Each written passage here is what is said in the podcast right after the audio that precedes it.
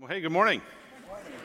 Good to see you. My name is Luke. I'm uh, one of our pastors and uh, part of our preaching team. And uh, yeah, I just want to extend my welcome. And for those of you watching online, welcome to you as well. Uh, we are back, as you just figured out, in the Gospel of John. We finished preaching through the book of Nehemiah over the summer, finished that last week. And I want to give you a little bit of a, a sense of kind of where we're going for the fall. This is actually week 33 of John. Uh, we've had some breaks along the way. Uh, but for the next four weeks, we're going to be in uh, finishing John chapter 12 today, and then John chapter 13 over the next few weeks. Then we're going to pause and we're going to do a series called Countercultural Convictions. This is actually a series that we started back in March 2020 and something happened in March that uh, made it uh, hard to uh, continue that series. And so, but we're going to resume it and, uh, and, uh, and uh, basically look at, at, the number of things. We're going to look at kind of what is our approach as Redemption Church to engaging with culture? How do we, how do we as Gateway and Redemption counter culture? We're going to look at issues of gender and sexuality and uh, how we approach the vulnerable, how we approach generosity, how we think about salvation, all of which are things that we as redemption have strong convictions about that run counter to how the, the world around us thinks about it. So that's what we'll spend six weeks on in September, kind of early part of October. And then as we head towards Christmas, we'll go back into John uh, chapters 14 to 16. And so that's where we're going. Um, I actually kind of like that as we look at the cultural issues, it's going to be surrounded by who we see Jesus to be in the Gospel of. John, because I think that's the most important thing that the culture needs is Jesus. Amen? And that's what we need too. And so that's why we're going to continue uh, to look at him here this morning. I, I went a couple weeks ago to, uh, um, this was really cool. Went to a baseball game, and, and it's fun to go to a baseball game. But what was special about it was it was my son Hank's first major league game. Uh, he's four years old. I've got uh, four kids, three daughters, and then Hank. And Hank's really into baseball. He especially likes the Cubs, or at least he liked the players that uh, played for the Cubs until they got traded away like two days ago. Um, and so we went to a Cubs and D backs game, and it was like a typical D backs game. It was mostly filled with Cubs fans. And, uh, and we had a great time. And, uh, you know, he did really well. I, I, wasn't sure if he'd make it all the way through the game, but we kind of, you know, there were different things to change it up and do. And, and one of them was around the seventh inning, I sort of snuck down like you're not supposed to and, like, uh, got us some seats, like, right behind home plate and uh, kind of snuck in there. And, uh, and around that time, one of the concession guys selling beer came around and he started saying, Last call, last call. Hank was like, What does that mean? I said, Well, buddy, it's, it's beer, and this is like the last time you can buy beer. You can't buy it after the seventh inning. They don't want you to have it you know, before you leave. And he didn't understand that. But, but last call, right? This is your last chance. If you want something, if you want in on this beer I'm selling, the guy was saying, Here's your last call. Well, this part of John chapter 12 is Jesus' last call. He's saying, If you want in on this thing that I came to bring, last chance. And, and, what's significant about it is this is the last time that Jesus is going to speak publicly in the Gospel of John. From here on out, uh, chapters 13 and following is going to be Jesus with his disciples privately behind closed doors as he's preparing them for what's going to happen. It's the Last Supper. That's what we're going to begin to look at next week. And then it's Jesus going to be in front of the crowds as he's crucified. But this is the last time he's, he's talking to people. And Jesus, up to this point, has been offering himself. He's been saying, I want you to know me. And now here's his last call. He's done some serious calling up to this point. Uh, John, who was one of Jesus' 12 disciples, one of his closest friends, has recorded this book because he wants us to see Jesus and see how Jesus came to call us, to reveal who God was. Here's what it says in John chapter 1, verse 18 it says, No one has ever seen God, the one and only Son, who is himself God and is at the Father's side, he has revealed him. This is not Jesus' first call, this is his last call. He's been calling. Jesus came to reveal God. This is, this is, so, this is so amazing. Right? A lot of times I think people sort of think if there's a God, he's out there somewhere, but he's unfindable. You got to have some secret knowledge, or you got to pray a special prayer, or you got to, you know, have access to some particular guru. And only if you like work really hard and navigate this difficult path could you possibly find out who God is. No. God has revealed himself in Jesus. He's come in Jesus. He said, You want to know me? Here I am. And what John records in the rest of this book is all of these ways that Jesus is showing who God is. If you want to know who God is, look at Jesus. It's interesting, the Gospel of John also, it starts with the same words that the book of Genesis starts with in the beginning Why? Because what John's trying to tell us is that Jesus is the, the same God who said in the beginning, and Jesus is the one who's, who's bringing in new creation. New creation is broken into history in Christ. And so Jesus is doing all these signs that point to this reality that God's making all things new. So the first sign he does, we saw in chapter 2. This is just to kind of help us catch up if it's uh, been a while since you've thought about John. In chapter 2, his first sign is to go to a wedding and as they run out of wine, he takes water and he turns it into wine. That's really interesting, isn't it? I mean, a lot of these other miracles Jesus does, you go, okay, I get it. Someone was really hurting. It kind of, but water into wine, what's the deal with that? Here's the deal with that. Jesus knew that to run out of wine at a wedding was a huge thing of shame on a family. So he's removing that shame. But he's also saying life in the kingdom of God, it's like a party with great wine. And then in chapter four, he does another sign. There's an official who has lots of power and lots of authority, but he kind of runs out because his son is on the brink of death. He's got an illness and he's about to die. And kind of like we get to the point sometimes where it's like, okay, I, I, something's going on in my life and money can't fix it, and my network can't fix it, and the resources I have can't fix it. God, so that man comes to Jesus, and Jesus heals this official's son, brings him from the brink of death to life. In chapter 5, Jesus goes to this pool called Bethesda, and there's all these people there, and he finds this man who uh, had been lame, unable to walk for 38 years. And as he looks around and he sees all these people in need, he singles out this man and he says, Rise, take up your mat and walk. And the man stands and walks. Then in chapter 6, Jesus provides bread to all these people who need it. And this is a picture of what God had done to the people of Israel in Exodus, where God provides manna, bread in the desert. And now here Jesus is providing bread in the desert to tell us, hey, I'm here to feed you, I'm here to nourish you, I'm here to strengthen you. In chapter 9, Jesus encounters a man who was born blind.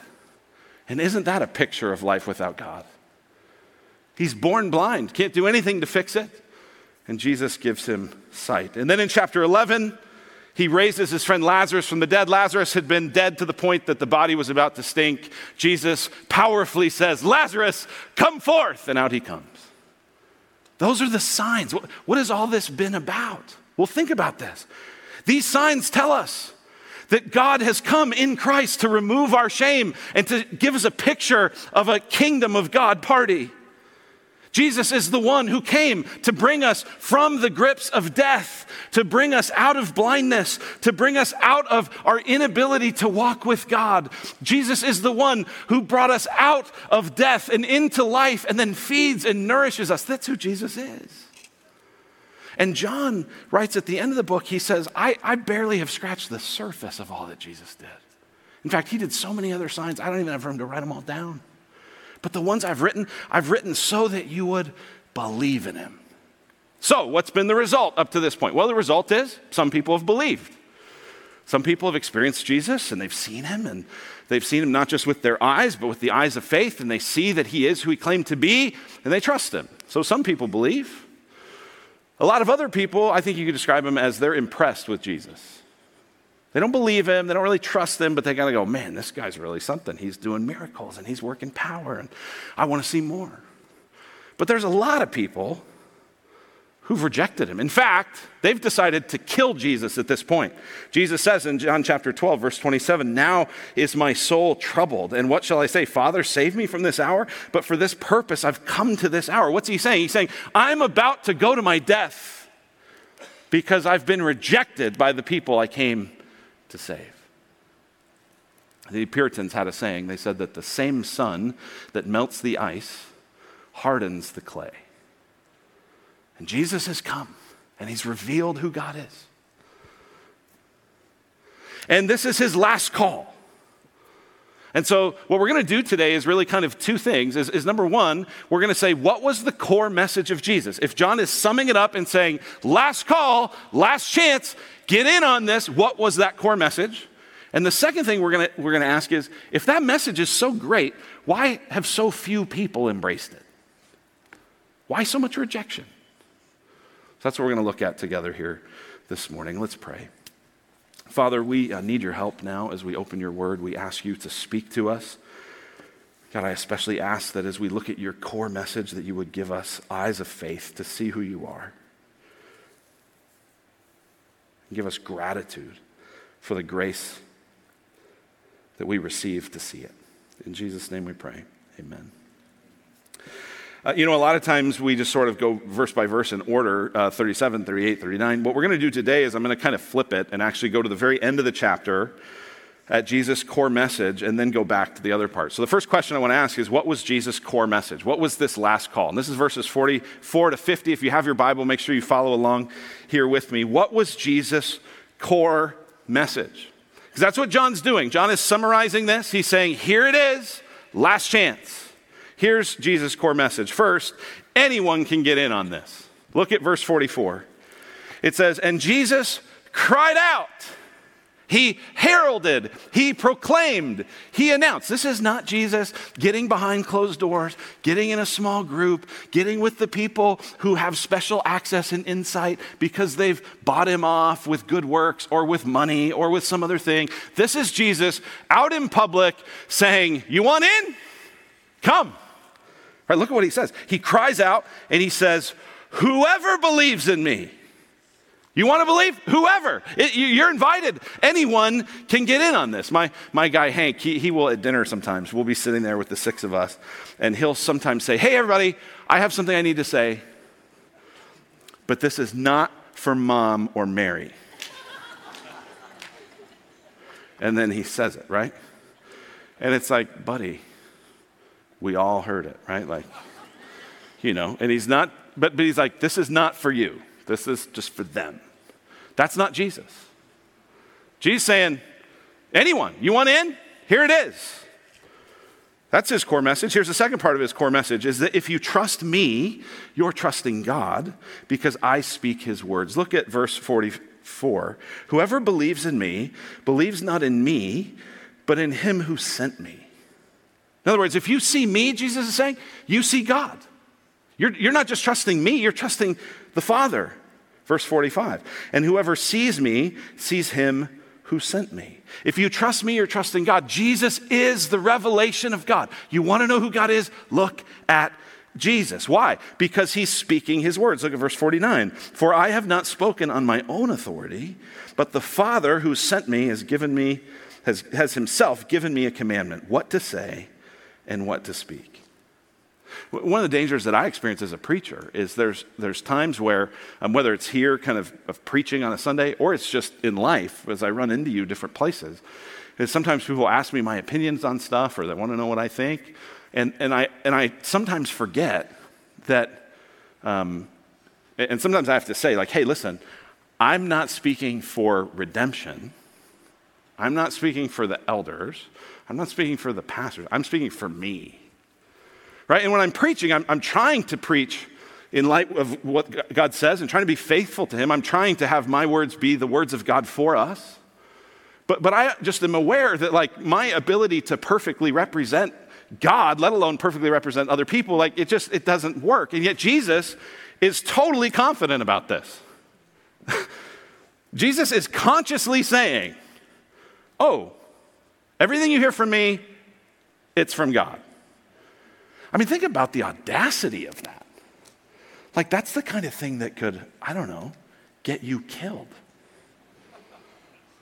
I mean, this isn't Jesus going, Yeah, I'm just a good teacher.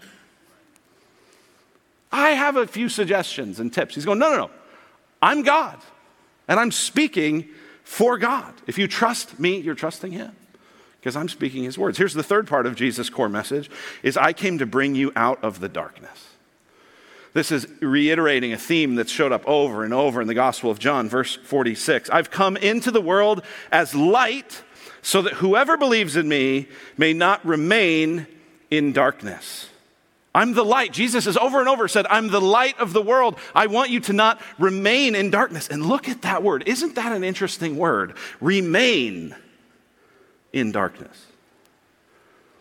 Get what Jesus is saying. Jesus is saying, humanity, apart from me, is in darkness already. Right? Sometimes we sort of imagine that we're a blank slate or we're morally neutral and Jesus is going to kind of come and put the, you know, his finger on the scale. No, no, we're in darkness. We're already there. We're already wreaking havoc on our lives and on the world because of the darkness we're in. When, I was a little kid, I think I was eight or nine years old, and um, my parents usually parked their cars in the garage. And for some reason, and this was like, I really don't remember them ever not parking in the garage except for this moment. And they had a kind of a hatchback Honda Civic that they parked out on the street, you know, along the curb. And in the middle of the night, there, I mean, just was this ear splitting, huge crash, completely totaled the car as this, this guy sped into the car. And what we found out later was what had happened is this guy was coming home from a party and he thought somebody was following him. So he was trying to get away. And in order to get away from the people he thought was following him, he turned off his lights. And sure enough, he turned off the lights. He couldn't see. Here's what Jesus is saying Jesus is saying sin has turned out the lights on us, and we're crashing into stuff. That's our condition, that's where we are.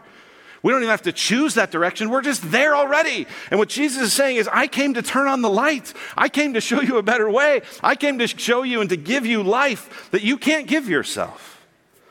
I came to bring you out of the darkness. Here's a fourth part of Jesus' core message is I came to save the world, not judge it. I came to save the world, not judge it. Look at verse 47. If anyone hears my words and does not keep them, I do not judge him. For I did not come to judge the world, but to save the world. The one who rejects me and does not receive my words has a judge. The word that I've spoken will judge him on the last day. Here's what Jesus is saying. Jesus is saying, I, I, didn't, I don't need to judge you. You're already judged. You're already in the darkness.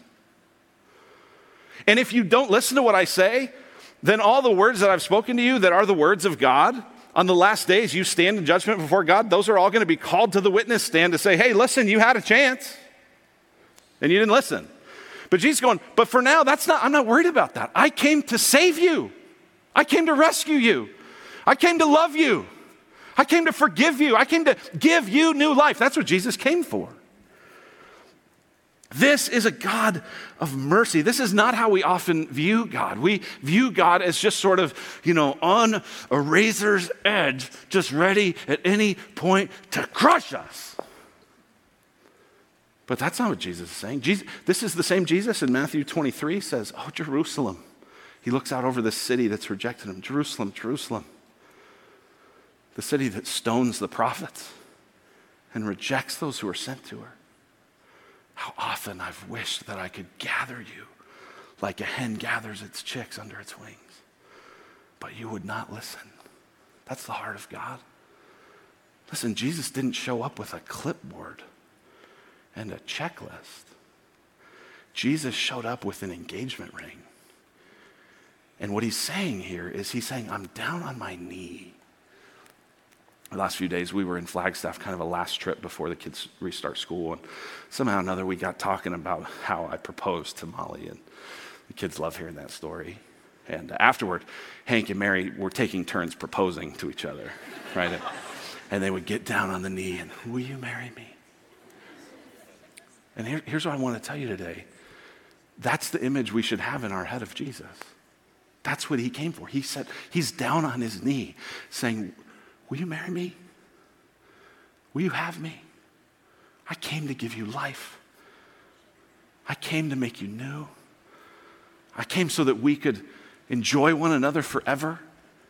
Right? This is actually the imagery that the Bible gives us. The Bible says that Jesus is like a groom and that his people are like a bride. That's what this is. You want a picture of Christ? It's that picture. It's all summed up pretty well in a motto of a church that I really like in uh, Nashville called Immanuel. They have a mantra, the Immanuel mantra I am a complete idiot. My future is incredibly bright, and anyone can get in on this. That's a pretty good motto. Right now, it starts with I'm a complete idiot, right? It's, it's saying, I know I'm in darkness. I know I don't have it together. I know I've rebelled against God. I know that I just don't make the wisest decisions. I'm an idiot, but my future is incredibly bright. Why? Because Jesus is the light of the world and He loves me and He's with me and He's for me, and anyone can get in on this. Right? Isn't that good news? I mean, that is such good news, which raises the question that sounds so amazing. Why aren't more people saying yes to the proposal. And, and that's a key question theologically when you think about John and what he's trying to do. Because what he's saying is hey, God has entered into history. He had promised for hundreds of years to come as a Messiah to the Jews. And now God has come. And they say, no, not interested. How do you explain that? And that's really what he's addressing in verses 37 to 43 is this question why don't more people embrace it? And the first thing we have to say of why don't more people embrace it, why don't more people say yes, is it's not because they haven't seen. this is one of the most striking things when you read through the Gospel of John is that people see all the things that would make you think, oh, if they see that, they'll believe, and they still don't believe. Right? It's that crazy verse in chapter 11 when Lazarus is raised from the dead, and the next verse says, Many people therefore believed. Many? That should say everybody. Well, why not? Like, like, a lot of us go, well, if I saw someone rise from the dead, I'd believe. How do you know? Because all these people saw sign after sign after sign after sign, and they didn't believe. You're better than them? You're smarter than them? So it's not because we haven't seen enough. It must be something else. And that's what he explains in verses 38 and following. The second thing he says is that the nature of unbelief is not to believe. You don't believe because that's the nature of unbelief. You, you, can't, you can't see if you don't see. Now, now, what he does that's pretty interesting here is in verse 38 and in verse 40, he quotes from the prophet Isaiah. So I want to do some kind of Bible nerd uh, stuff for a little bit. Some of you, you know, you won't be into this, but some of you will. And uh, I kind of like it. Uh, so, and I'm talking. So I don't know. I guess that's what we're doing. So, uh, what's interesting to me is John, because I'm just kind of imagining John, who's like, he loves Jesus and he's close to Jesus and he's seen all these things and he's going, How do I understand this? How do I make sense of the fact that this person who I love so much, who I think everybody should trust him, how, how, how do I make sense of the fact that so many people don't? So, what I imagine he did is he kind of went back into his Bible and went, is there something else here that explains this? And the answer is yes. And he finds help in the prophet Isaiah. So, verse 38 is a quote from Isaiah 53, verse 1. And in Isaiah 52, uh, God is revealing his servant, his Messiah. He's saying, Here's the one that's going to come, and he's going to bring good news. How beautiful are the feet of those who bring good news. And it's this like, you see this wonderful servant of God coming to show up to Israel.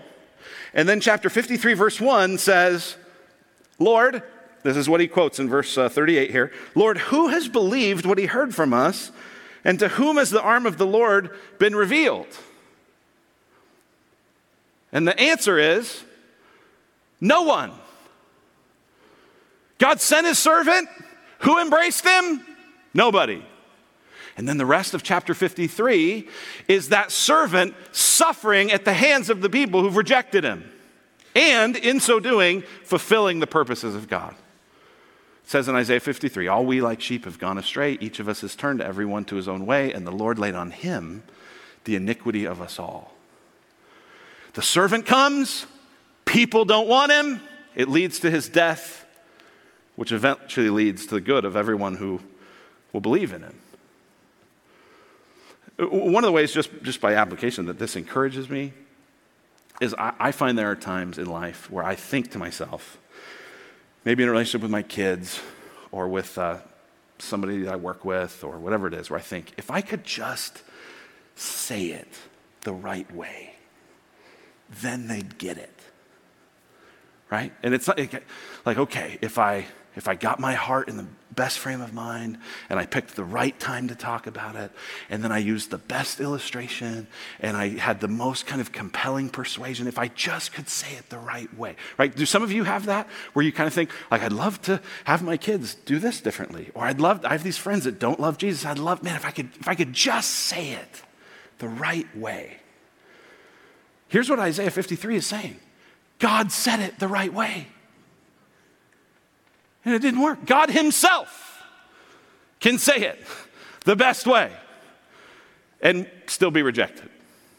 So, so do your best, try to prepare your heart, try to be smart about how you approach these conversations, but, but quit kidding yourself that if you just do it perfect, it'll work. No.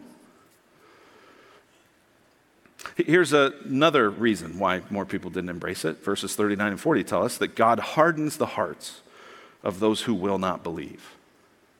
So, first, he quotes from Isaiah 53, and he says, God revealed himself and they didn't want him, right? Which is really the point of verse 37. Though he had done so many signs before them, they still did not believe in him, right? That fulfills Isaiah 53, verse 1.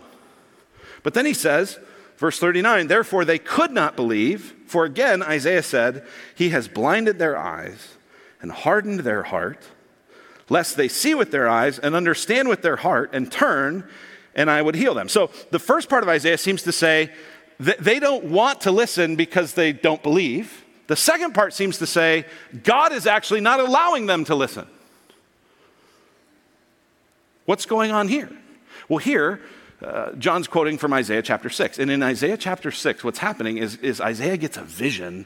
He's brought into the throne room of heaven, and he sees these angels flying around, and, and God is on the throne, and the train of his robe fills the temple, and the earth quakes, and the angels cry, Holy, holy, holy is the Lord Almighty.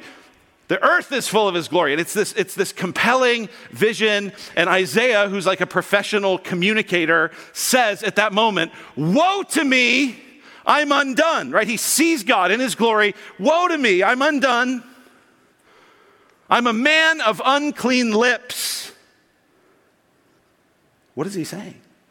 He's saying, The best, when I see God in his holiness, the best part of me, I realize, isn't good enough. And so he's the, the, coal is touched to his mouth, and it's a picture of his forgiveness. And then the voice from the throne says, I, I need someone to go out and tell people about me. Who shall I send? And Isaiah says, Here I am, send me. And then is this verse. Okay, well, here's what you need to know. As you talk to people, they will be ever seeing and never perceiving. Their hearts will be hard, their eyes will be blind, lest they see with their eyes and understand with their heart and turn, and I'd heal them. And Isaiah goes, Wait, wait, wait. So you're telling me I'm going to go out there and tell everybody who you are, and they're just not going to listen? And God's like, Yes. And he goes, Okay, I got a question. How long do I do this for? And uh, God says, Well, you're never going to stop doing it. And that's what he's quoting. So if that's what Isaiah experienced, we shouldn't be surprised that this is what Jesus experiences. But what do we do with this reality that it says he blinded their hearts, he hardened their hearts? Because here's what we think if we, if we go, man, so you're telling me they don't believe because God wouldn't let them? That, isn't that what it sounds like? He blinded their eyes, he hardened their heart. And, and if, if you read that, the natural response is to say, that's not fair. And I want to give you three reasons why I think that we shouldn't say that's not fair. The first one is this verse 37 says clearly that the people are responsible. Though he had done so many signs before them, they still did not believe in him. They didn't want to believe, they wanted to put him to death. Why? Because verse 43 says they love the glory that comes from man more than the glory that comes from God. So, this, this passage, while it talks about how God did in fact harden them and make it where they couldn't see, the reality is they didn't want to see. Here's the second reason. Throughout the Bible, God's hardening of people is always presented not as cursing morally neutral people but as giving rebels what they ask for. And the best example of this is, is in the book of Exodus. In the book of Exodus, the people of, e- uh, of Israel are enslaved in Egypt. And Moses shows up to Pharaoh, who is enjoying lots of economic gain from free slave labor. And Moses says, Let my people go, let my people go. And over and over and over, despite God doing sign after sign after sign, Pharaoh, it says over and over, Pharaoh hardened his heart. It also says, and Pharaoh's heart was hardened. It also says, And God hardened Pharaoh's heart. And it takes 10 different signs for Pharaoh to finally relent, let the people go, and then even after he lets them go, he tries to chase them down again. So the question is who's responsible for Pharaoh's hardening? Because it says Pharaoh hardened his heart and God hardened his heart. God gave Pharaoh what he wanted, which was a hard heart.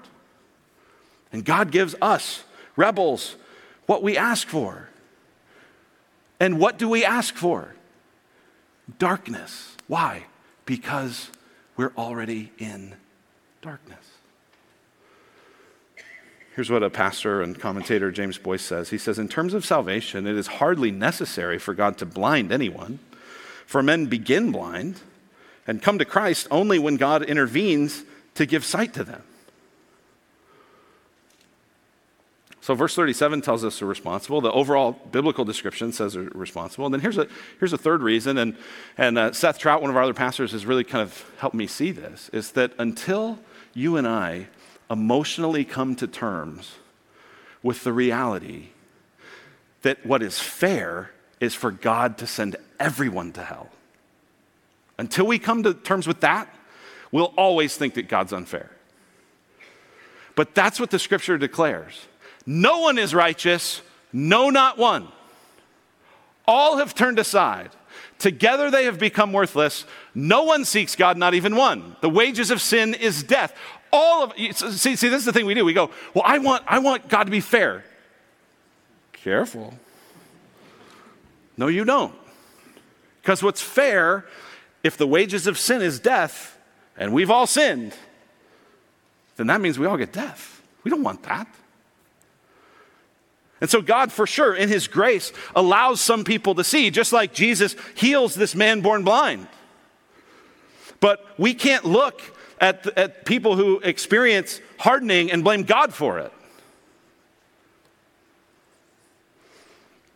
Here's the last thing that you see from this text is that sinful man loves the glory that comes from man more than the glory that comes from God. There's a description in verse 42 of some of the religious leaders who it says did believe, but for fear of being kind of kicked out of the synagogue, kind of kept quiet about it. We'll actually see later in the book that some of those guys, Nicodemus and Joseph of Arimathea in particular, they do go public with their faith. But what is it that keeps people from believing in Jesus? Verse 43 says, For they loved the glory that comes from man more than the glory that comes from God.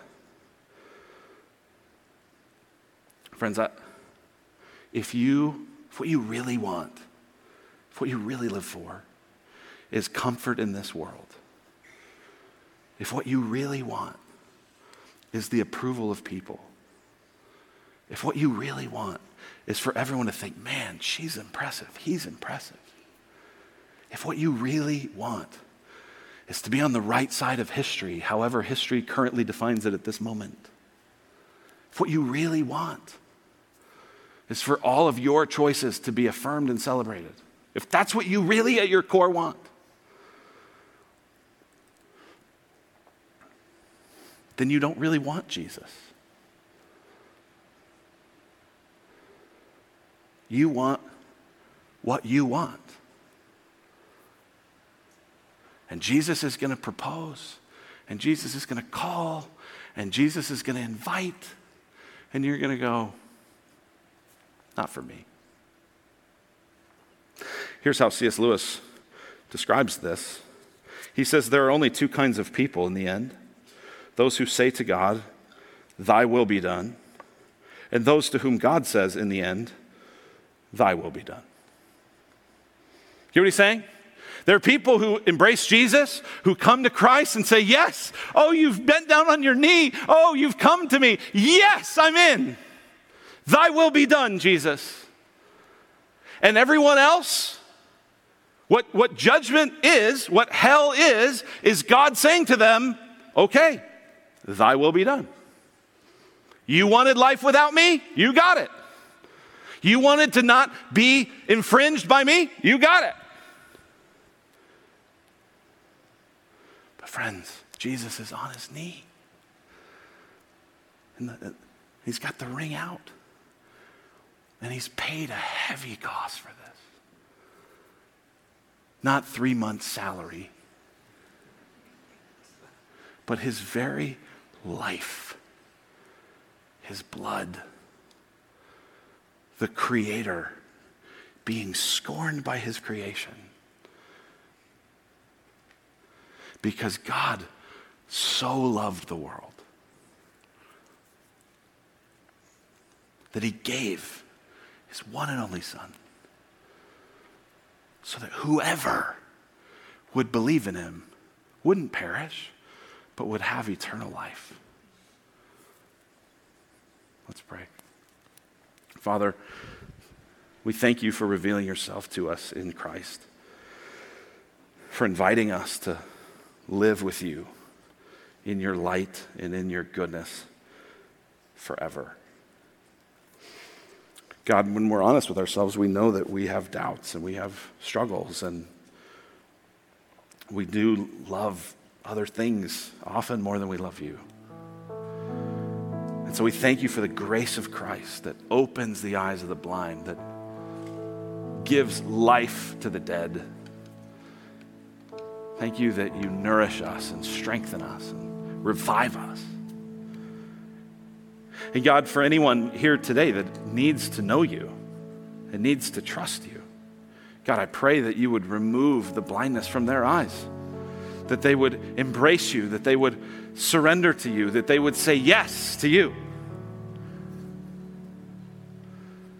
God, thank you that you're faithful.